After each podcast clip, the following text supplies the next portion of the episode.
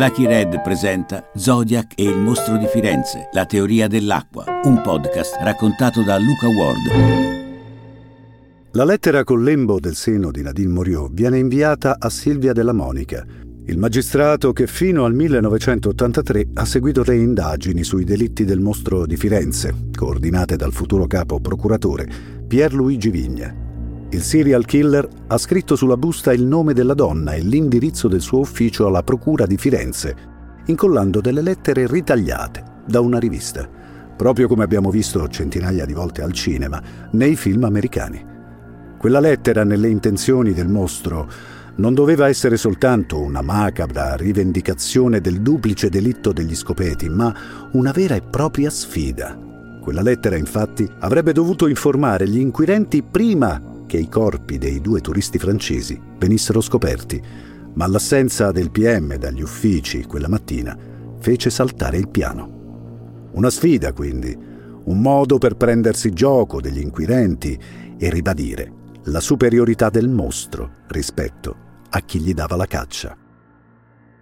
Un affronto che il serial killer delle campagne fiorentine non aveva mai osato in tutti i delitti precedenti. Un affronto degno di Zodiac.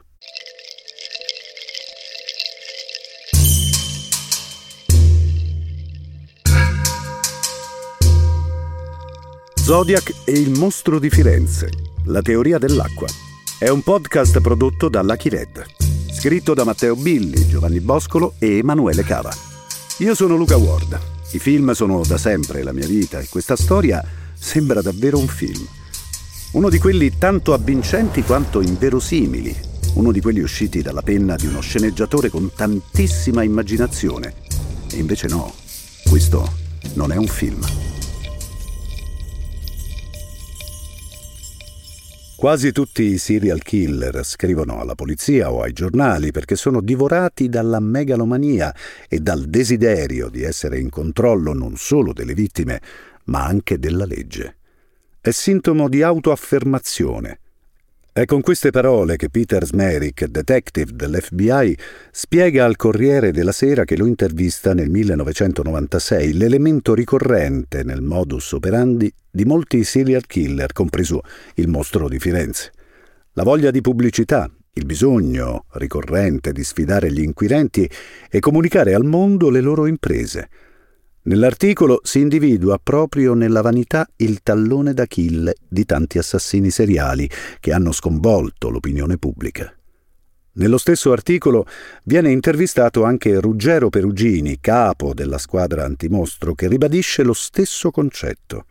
È tipico, afferma Perugini, che cerchino un contatto con la polizia e con le indagini, sono attenti lettori e collezionisti di quello che i giornali scrivono di loro. Si gratificano con la pubblicità. Certo è difficile pensare a Pacciani e ai compagni di merende che leggono i giornali, che parlano dei delitti del mostro, che decidono di sfidare la polizia e che addirittura si spingano a far recapitare la famosa lettera alla Procura di Firenze. Una lettera confezionata d'arte, senza alcuna impronta o traccia di DNA. Difficile. Molto più facile invece pensare ad un uomo malato, certo, affetto da una patologia che lo rende il mostro che è, ma sicuramente dotato di un buon quoziente intellettivo, un uomo scaltro, preparato, magari abituato a padroneggiare le armi e con buone conoscenze delle tecniche investigative. Un uomo come Zodiac, magari, reso celebre proprio dalla sua sfida continua agli investigatori e dalla smania di pubblicità. È questa la teoria del giornalista Francesco Amicone, una teoria che però fa storcere il naso a molti, anzi a quasi tutti gli esperti della materia. A partire da Francesco Cappelletti, scrittore e blogger, autore di due volumi dedicati ai delitti del mostro di Firenze le lettere di Zodiac hanno un chiaro intento che è facilmente comprensibile, cioè voleva chiaramente che si parlasse della sua attività omicidiaria. Il mostro di Firenze in pratica comunica con chi sta indagando una sola volta, con la lettera alla dottoressa Silvia della Monica dopo il duplice omicidio di Scopeti. Comunica e comunque comunica a modo suo, ecco, non, non, non, fa una lettera in cui fornisce indicazioni come Zodiac, fa arrivare un lembo di seno della vittima femminile e questo vi basti per capire quello che è il mio intento. Trovo abbastanza diverso, non ci trovo delle cose in comune, non, non ci trovo degli aspetti in comune. Zodiac ha un, uh, un modus operandi diverso, ecco, mi pare che in più occasioni abbia cercato dialogo con chi stava indagando, con la stampa, con chi lo seguiva essenzialmente. Ecco, sì, la natura mi pare diversa. E invece, secondo la teoria di Francesco Amicone, anche il mostro, seppure con metodi molto diversi, ha sempre cercato un dialogo con gli inquirenti e con il mondo esterno, una platea a cui mostrare le proprie imprese, le proprie capacità e soprattutto la sua infallibilità. È sempre Ruggero Perugini, capo della squadra antimostro, a parlare della grande voglia di comunicare del mostro di Firenze. Per farlo, secondo il super poliziotto, il serial killer non avrebbe avuto bisogno per forza di lettere, indovinelli o messaggi cifrati, ma sarebbe stata sufficiente la sua pistola e una manciata di proiettili. È quello che sostiene anche Francesco Amicone. Perugini scrive il mostro è una persona comunicativa. Parte dalla lettera che viene spedita nell'85, l'unica lettera firmata sicuramente del mostro perché c'è una prova del suo crimine, però anche nel, nel metodo, nel modo con cui aveva ucciso le sue vittime e aveva lasciato le poche tracce che conosciamo di lui, aveva voluto comunicare qualcosa. Innanzitutto che c'era un'arma del delitto che lui utilizzava in tutti questi crimini. Un'arma che era una pistola calibro 22, usava addirittura st- la stessa marca di cartucce, non era necessario che lui facesse così, però usava sempre questa marca di cartucce che era Winchester, sempre questa pistola e quindi li firmava in qualche modo, nel senso che li connetteva a se stesso, diceva oh, attenzione, li ho commessi io, verosimilmente poteva, avrebbe potuto cambiare l'arma del delitto, il, ma lui non lo fa mai. Questo perché probabilmente per firmarli. E questa pistola perché spara sempre in tutti i delitti? C'è un motivo? Che cosa vuole comunicarci l'assassino? Comunque è una forma di comunicazione. Nella consulenza richiesta dalla Procura di Firenze all'FBI a proposito della pistola utilizzata dal mostro, gli agenti americani scrivono L'arma calibro 22, costantemente utilizzata dall'autore dei crimini, è per lui un'arma preferenziale. È molto probabile che il sospettato abbia avuto la possibilità di sostituire quest'arma con un'altra, forse più potente. Tuttavia ha scelto di non farlo. Inoltre, nonostante abbia lasciato bossoli espulsi su tutte le scene del crimine, l'autore dei crimini ha conservato la sua arma durante tutta questa serie di aggressioni. Anche il mostro, quindi, senza bisogno di scrivere lettere e indovinelli da pubblicare sui giornali, ha cercato in qualche modo il suo palcoscenico. Ha voluto rendere visibile a tutti la sua firma, ma lo ha fatto in maniera completamente diversa da Zodiac. Perché? Le discrepanze potevano essere dovute a fattori intrinseci al contesto geografico, socioculturale, istituzionale, eccetera, in cui l'assassino si era trovato a commettere i suoi crimini all'estero in patria. Il fatto, per esempio, che il mostro avesse inviato una sola lettera ufficiale in Italia senza firmarsi apertamente poteva essere dovuto a ragioni linguistiche di prudenza. Scrivendo lettere senza padroneggiare la lingua italiana sarebbe stato facile tradire le proprie origini. Secondo la teoria di Amicone, quindi lo stesso uomo che negli Stati Uniti aveva giocato al gatto col topo, inviando decine e decine di lettere alla polizia, ai giornali, una volta trasferitosi in un paese straniero, sarebbe stato costretto a cambiare e ad adattarsi al nuovo contesto. Un contesto decisamente diverso da quello in cui aveva a che fare alla fine degli anni Sessanta a San Francisco. Per intenderci, il 7 agosto del 1969 sul San Francisco Examiner si leggeva Questo è l'anno degli omicidi. Ad oggi, scrive il giornalista, sono state uccise 95 persone dall'inizio di gennaio. Nel 1969, quindi, San Francisco, considerata la città degli hippie, era in realtà la più violenta degli Stati Uniti. Nei primi otto mesi dell'anno si contavano 95 omicidi nella sola area metropolitana.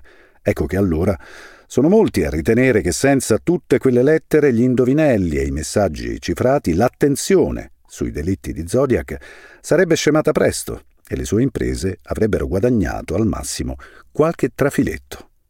Ben diverso è il contesto delle campagne fiorentine tra gli anni 70 e gli anni 80, un luogo tranquillo e pacifico dove un serial killer che uccide a cadenza annuale diventa la notizia più battuta in assoluto, non solo nella provincia toscana, ma in tutto il paese.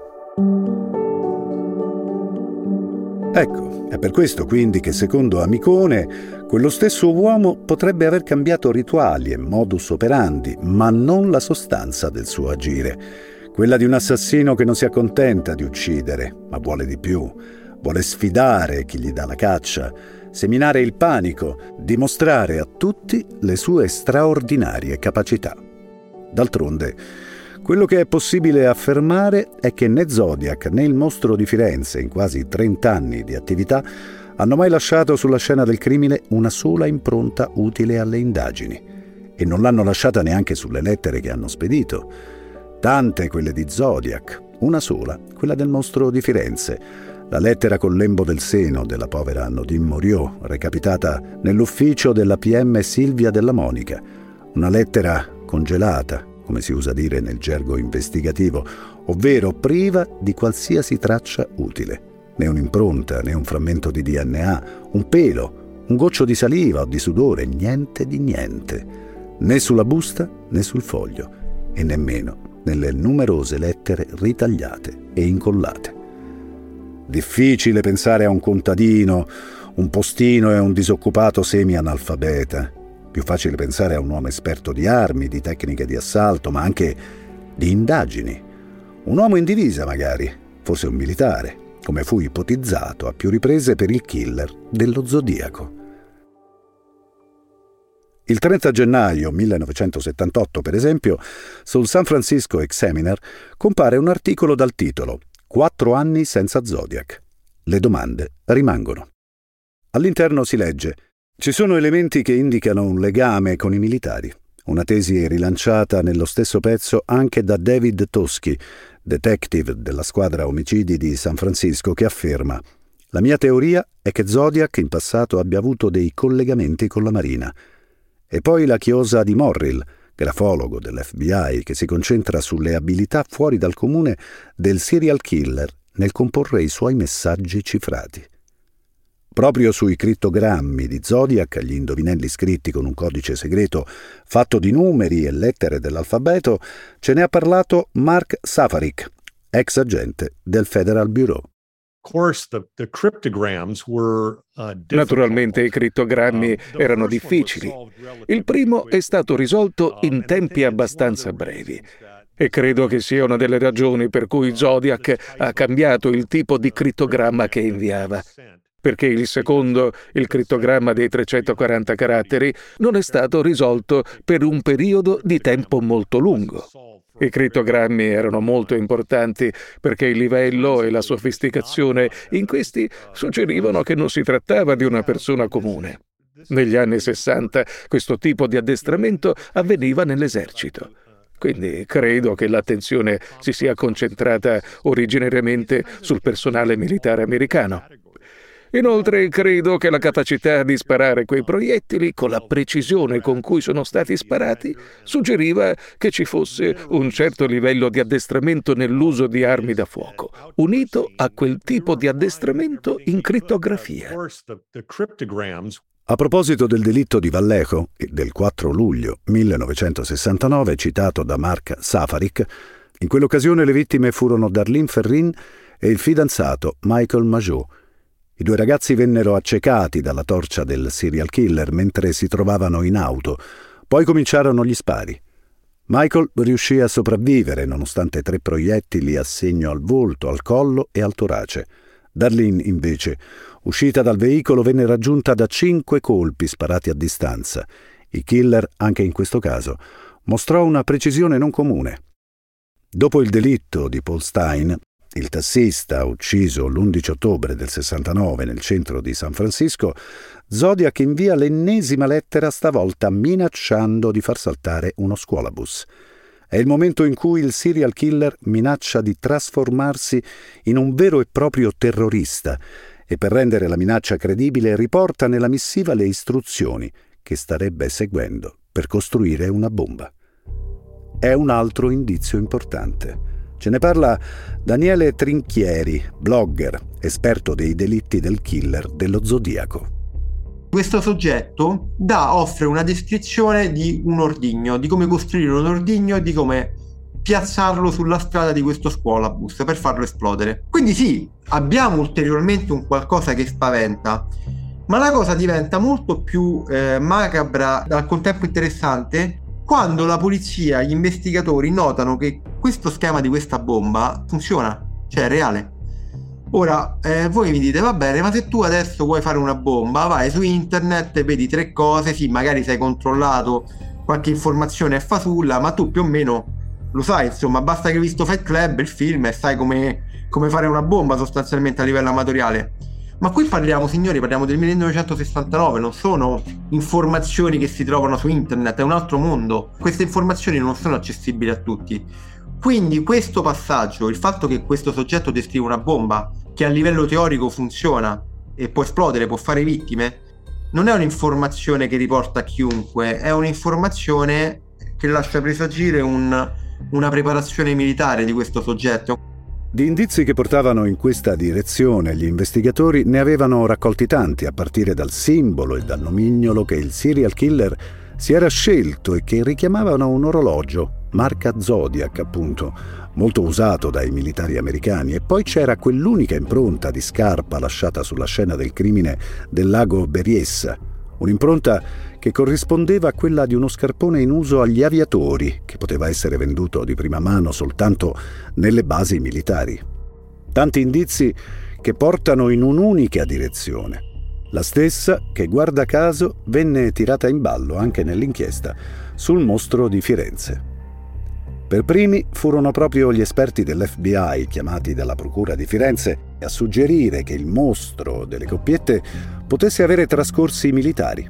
Una tesi che sembrò sposare in pieno quella proposta dal professore Francesco De Fazio, direttore dell'Istituto di Medicina Legale di Modena, chiamato dai magistrati fiorentini a metà degli anni Ottanta a redigere un profilo del mostro. Francesco Amicone. Questo profilo che stila l'equipe di De Fazio sostanzialmente individua una persona che sicuramente sapeva sparare, soprattutto non solo sapeva sparare, una persona che sapeva usare contemporaneamente l'arma da fuoco, l'arma da taglio e la um, torcia elettrica, quindi qualcuno che comunque mostra qualche attitudine, capacità anche di tipo operativo negli agguati che compie su, sulle sue vittime. De Fazio non si spinge a dire è militare, è un poliziotto, è qualcuno che sa usare le armi, fa notare que- agli inquirenti questa, questa peculiarità. Chi si spinge a parlare di un uomo in divisa in quegli anni è Nino Filastò, storico avvocato del foro fiorentino, difensore di Mario Vanni nel processo ai compagni di merende. Filastò si concentra in particolare sul duplice delitto del 29 luglio 1984, quello di Vicchio, dove persero la vita Claudio Stefanacci e Pia Rontini. Filastò fece notare che il portafoglio di Claudio Stefanacci, che secondo l'avvocato doveva essere nella tasca dei pantaloni dove lo teneva abitualmente, venne trovato nel vano dell'abitacolo forato da parte a parte da un colpo di proiettile. Strano.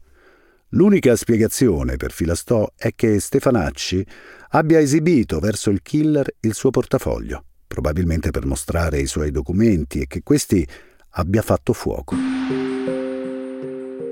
E a chi si esibiscono i documenti se non a un tutore dell'ordine? La conferma, sempre a detta dell'avvocato Filastò, sarebbe il libretto di circolazione trovato sul tappetino dell'auto e non, come sarebbe stato logico, all'interno del cruscotto. La teoria di Filastò quindi è che il mostro possa essere un uomo che si spacciava per un uomo delle forze dell'ordine, come un poliziotto appunto, abbagliandoli con la torcia, chiedendogli i documenti e poi cominciando il suo assalto. Daniele Trinchieri. La polizia italiana, carabinieri e polizia, hanno provato in tutti i modi a mettere i bastoni delle ruote al mostro, nel senso non è che stavano con le mani in mano, c'erano delle coppiette esca fasulle, quindi c'erano degli agenti di polizia, magari anche uno, un uomo e un altro uomo con una parrucca, eh, armati, ok? Che lo aspettavano, andavano in quelle zone, erano presenti sul territorio. Il mostro non c'è mai cascato. L'ipotesi, la credenza degli investigatori all'epoca era che questo soggetto comunque avesse una sorta di conoscenza del, delle indagini. Un poliziotto, quindi, oppure un militare, o magari entrambe le cose. Ne è convinto Francesco Amicone, che a questa teoria avrebbe trovato un importante riscontro proprio nell'incontro con quell'uomo, l'americano che nel 1974 si è trasferito sulle colline fiorentine. Mi racconta la sua vita, lui che entra a 18 anni nell'esercito, 10 anni come poliziotto militare, addirittura sotto in copertura, quindi conferma tutto quello che avevo ipotizzato lui mi faceva vedere anche degli album fotografici che dimostravano il suo passato, quindi avevo conferma che era stato militare, avevo conferma che era stato anche un poliziotto militare perché mi ha fatto vedere un, un ritaglio di giornale vecchio, una foto con i suoi colleghi, sai che i detective americani sono sempre in abiti civili, anche quelli militari, quindi era un vero detective un vero detective, uno che avrebbe potuto conoscere i metodi investigativi sia della Polizia di San Francisco che di quella italiana impegnata per anni nelle indagini sul mostro di Firenze. Ancora una volta sembra la trama di un film. Un film come se ne vedono tanti al cinema, quelli dove il serial killer sembra sempre un passo avanti agli investigatori. Possibile che stavolta la realtà abbia superato l'immaginazione possibile che il mostro di Firenze e Zodiac siano la stessa persona, ma soprattutto è possibile che questa persona fosse addirittura un uomo in divisa. Per Francesco Amicone sembrano esserci pochi dubbi. Gli indizi messi in fila fino adesso nel suo racconto sembrano andare tutti in questa direzione. Ma è soprattutto uno l'indizio su cui Amicone basa gran parte della sua teoria qualcosa che ha a che fare con uno dei grandi misteri del mostro di Firenze, quello che ancora nessuno è riuscito a spiegare. I delitti che i processi attribuiscono al mostro di Firenze sono sette, ovvero 14 ragazzi uccisi tra il 1974 e il 1985. E una delle poche certezze degli investigatori è dovuta ad una prova inconfutabile, la firma del mostro.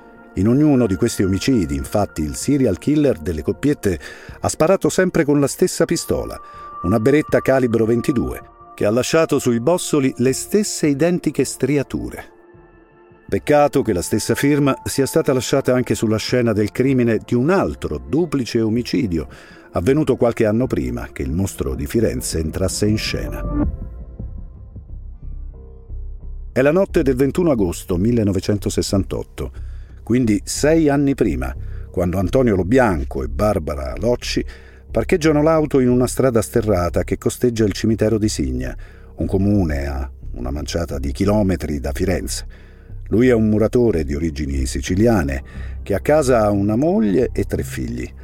Anche Barbara è nella stessa situazione, solo che il suo unico figlio, Natalino, quella sera, sta dormendo nei sedili posteriori dell'auto. A svegliarlo sono i colpi di pistola che vengono esplosi contro sua madre e Antonio Lobianco, fatali per entrambi.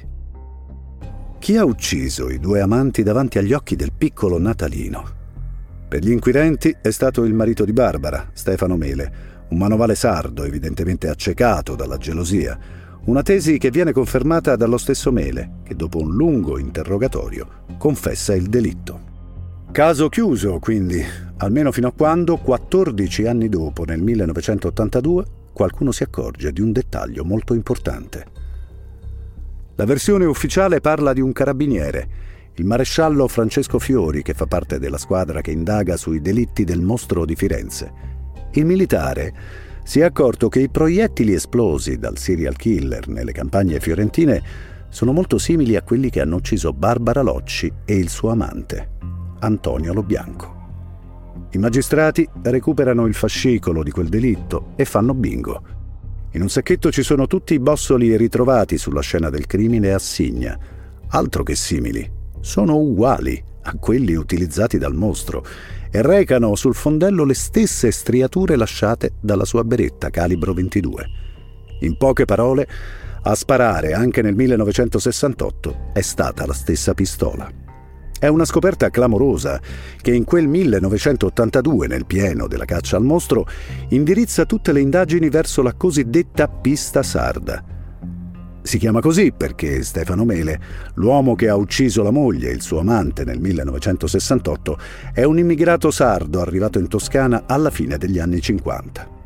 Se il mostro non può essere lui, in carcere dal 1970 per quel duplice omicidio, allora deve essere per forza una persona a lui vicina, un parente magari, a cui avrebbe consegnato la pistola per farla sparire.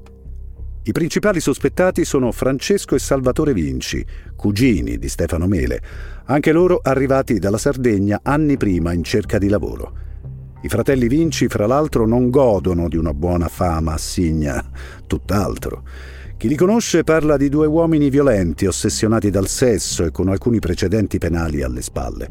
Per i magistrati fiorentini in quel momento è quella l'unica pista percorribile. Peccato che a smontarla sia lo stesso mostro di Firenze, Mentre Francesco Vinci si trova in carcere, arrestato per maltrattamenti alla moglie, e sul fratello Salvatore gravano i sospetti, il serial killer torna a colpire. Il 9 settembre del 1983 i due turisti tedeschi Horst Meyer e Jens Uwe Rusch vengono freddati all'interno del loro furgone Volkswagen nei pressi di Giogoli. A sparare ovviamente è la solita beretta calibro 22 che evidentemente non era impugnata dai fratelli Vinci. La pista sarda verrà ufficialmente archiviata nel 1989, lasciando ancora oggi intatto un enorme mistero. Se nessuno del cosiddetto clan sardo ha a che fare con quei delitti, come ha fatto il mostro a entrare in possesso della pistola che nel 1968 ha utilizzato Stefano Mele per togliere di mezzo la moglie e il suo amante? È una domanda a cui nessuno ha mai dato una risposta. I magistrati fiorentini che hanno arrestato Pacciani, Vanni e Lotti hanno ipotizzato che i compagni di merende potessero conoscere Mele e i fratelli Vinci, che forse potessero avere frequentazioni simili, magari le stesse prostitute, e in qualche modo siano riusciti ad appropriarsi di quella famosa beretta calibro 22. Ipotesi su cui però manca qualsiasi tipo di riscontro. Il mistero sul passaggio di mano di quella pistola rimane uno dei grandi buchi neri dell'inchiesta. Un buco nero in cui Francesco Amicone si è addentrato, arrivando a delle conclusioni sorprendenti. Ci sono le prove materiali del fatto che sia un depistaggio. Il problema è dover affermare che quel depistaggio l'ha fatto il mostro, perché solo il mostro avrebbe potuto farlo e quindi non c'entra sicuramente nulla con tutte le persone che sono state indagate perché nessuno di loro avrebbe potuto farlo. Un depistaggio, quindi messo in atto niente di meno che dallo stesso mostro di Firenze. Eh, ma in che senso? Come può il mostro di Firenze aver organizzato un depistaggio per indirizzare le indagini sulla cosiddetta pista sarda? Ma soprattutto, come può aver convinto gli inquirenti che i proiettili sparati a Signa nel 1968 fossero gli stessi utilizzati dal mostro di Firenze. Andiamo per ordine e partiamo dall'estate del 1982, quando il maresciallo Fiori, per primo, si accorge di un possibile collegamento con l'arma utilizzata da Stefano Mele. Questa almeno è la versione ufficiale, una versione che verrà smentita anni dopo da una fonte diretta, il giudice istruttore del Tribunale di Firenze, Vincenzo Tricomi. È lui a dichiarare che a indirizzare gli inquirenti verso il delitto del 1968 fu una soffiata, una lettera anonima arrivata in procura nell'estate del 1982. Ma chi è questo anonimo che ha suggerito agli inquirenti di andare a ripescare il fascicolo del delitto di Signa? come faceva a sapere che l'arma utilizzata da Stefano Mele per uccidere sua moglie e l'amante era la stessa utilizzata dal mostro di Firenze? Ma soprattutto, come faceva a sapere che in quel fascicolo vi erano allegati i bossoli se la prassi prevede che i reperti siano conservati in un posto totalmente diverso, cioè nell'ufficio corpi di reato. Partiamo dall'uomo che ha fatto la soffiata. L'informatore misterioso non ha un nome e un cognome, ma un nomignolo, si firma un cittadino amico. In quel periodo arrivavano tantissime lettere anonime, tanto che sarà proprio una lettera anonima a segnalare i sospetti su uno strano contadino di Mercatale, Val di Pesa. Si trattava di Pietro Pacciani. In ogni caso, il cittadino amico sembra darsi un gran da fare per aiutare le indagini sul mostro ed è difficile pensare che sia un cittadino qualsiasi. È possibile ipotizzare che sia qualcuno che conosce molto bene le indagini e che addirittura sia in grado di piazzare dei bossoli dove non dovrebbero stare. Io non posso mettere le prove del reato dentro il faldone dove metto gli atti, sono due posti diversi. Cioè, vi spiego, uno va in procura perché è indagato, ha la possibilità di consultare gli atti, apre il faldone, ci sono gli atti, non può trovare le prove balistiche, cioè, ovviamente, capito? Cioè, se io vado in procura, sono un indagato, apro e trovo i proiettili che avrei usato, li prendo, li metto in tasca, esco dalla procura e, e le prove non ci sono più. La teoria di Amicone è molto semplice. Se i famosi bossoli del delitto del 68 stavano fra le carte del processo Mele invece che nell'ufficio corpi di reato, o invece di essere distrutti, come capita spesso nei processi andati a sentenza definitiva, e se l'unico a sapere che si trovavano lì era il cittadino amico, a mettere lì quei reperti deve essere stato proprio lui. Ma come faceva il cittadino amico ad essere in possesso di quei bossoli e di quei proiettili se questi dovevano essere conservati nell'ufficio corpi di reato oppure distrutti. È impossibile. E se quei reperti non fossero gli stessi esaminati nel 1968? Se fossero stati piazzati nel fascicolo Mele molto tempo dopo il crimine per depistare le indagini? Le cartucce esplose trovate in quel fascicolo sono state sicuramente sparate alla pistola in mostro solo il mostro di Firenze poteva fare quel despistaggio. Quindi il problema è che lo scenario che si apre è questo, che a depistare, che a mettere quei proiettili, quelle prove dentro quel fascicolo, può essere stato solo il mostro di Firenze. Quello che sarebbe successo, secondo Amicone, è che il mostro di Firenze avrebbe consultato il fascicolo Mele, si sarebbe accorto della presenza delle prove del delitto del 1968 e avrebbe avuto l'idea di sostituirle. Dopo aver selezionato bossoli e proiettili sparati da un'arma compatibile con quella di Signa, avrebbe riposto le sue repliche nel fascicolo, sostituendo i reperti originali. Dopodiché, con una lettera anonima agli inquirenti, li avrebbe indirizzati a riaprire quel fascicolo e a confrontare quei bossoli trovati là con quelli utilizzati dal mostro. Lo scopo? Tenere gli investigatori lontani da lui e depistarli verso la pista sarda. Ma come può un cittadino comune fare tutto questo? Come può accedere ad atti ufficiali e maneggiarli come se niente fosse? Per arrivarci bastava avere un'autorizzazione al PM, si fa un'istanza, si scrive anche per scopo di studio. Eh. Chiunque, la legge dice chiunque abbia interesse può copiare gli atti processuali, che sostanzialmente significa consultare il fascicolo processuale. Chiunque non tutti chiaramente sono concordi su questa versione del depistaggio, che vede qualcuno, forse lo stesso mostro di Firenze, entrare in tribunale e manomettere il fascicolo. Ma che dietro ai bossoli del 68 ci sia qualcosa di molto strano è convinzione di tanti, compreso l'ex procuratore generale di Firenze, Piero Toni.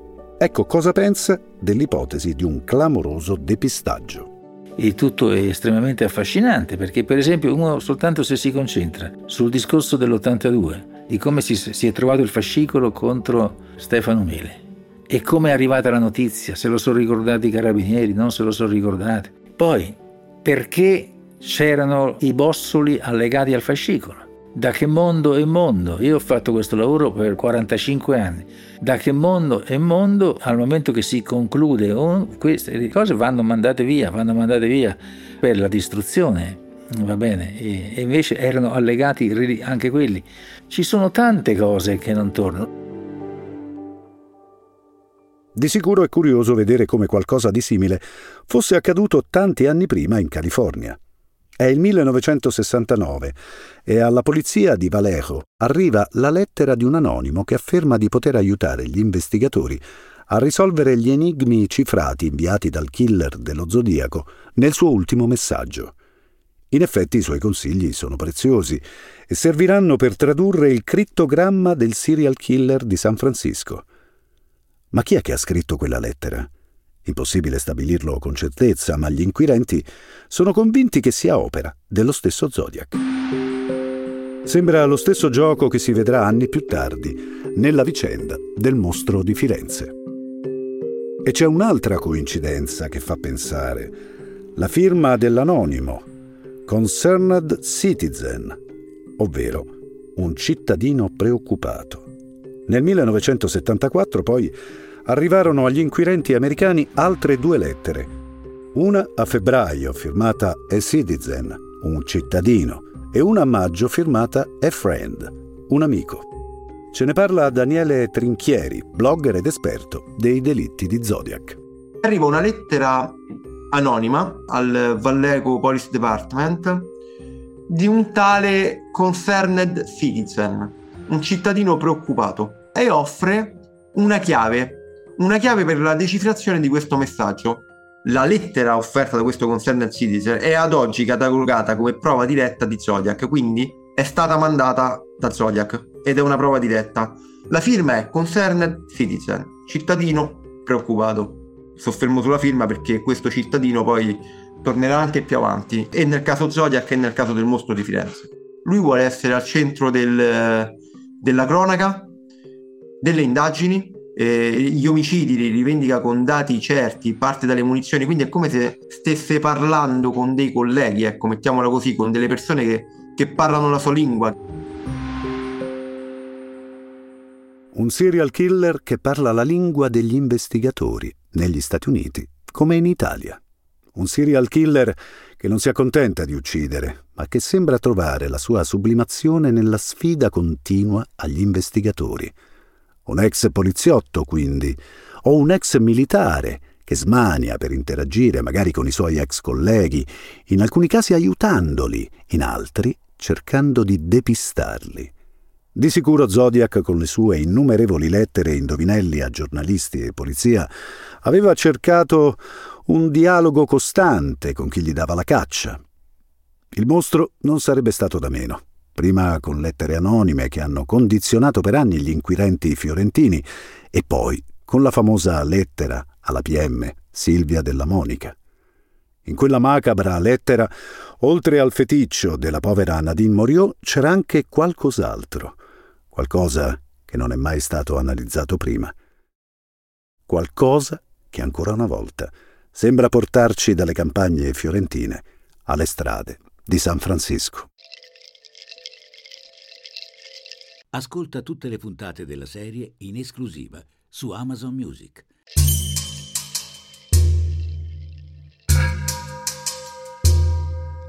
Zodiac e il mostro di Firenze, la teoria dell'acqua, è un podcast Lucky Red raccontato da Luca Ward, scritto da Matteo Billi, Giovanni Boscolo, Emanuele Cava, in collaborazione con Francesco Amicone. Regia e editing PB Communication. Voci di Luca Ward, Andrea D'Alessio, Salvo Miraglia.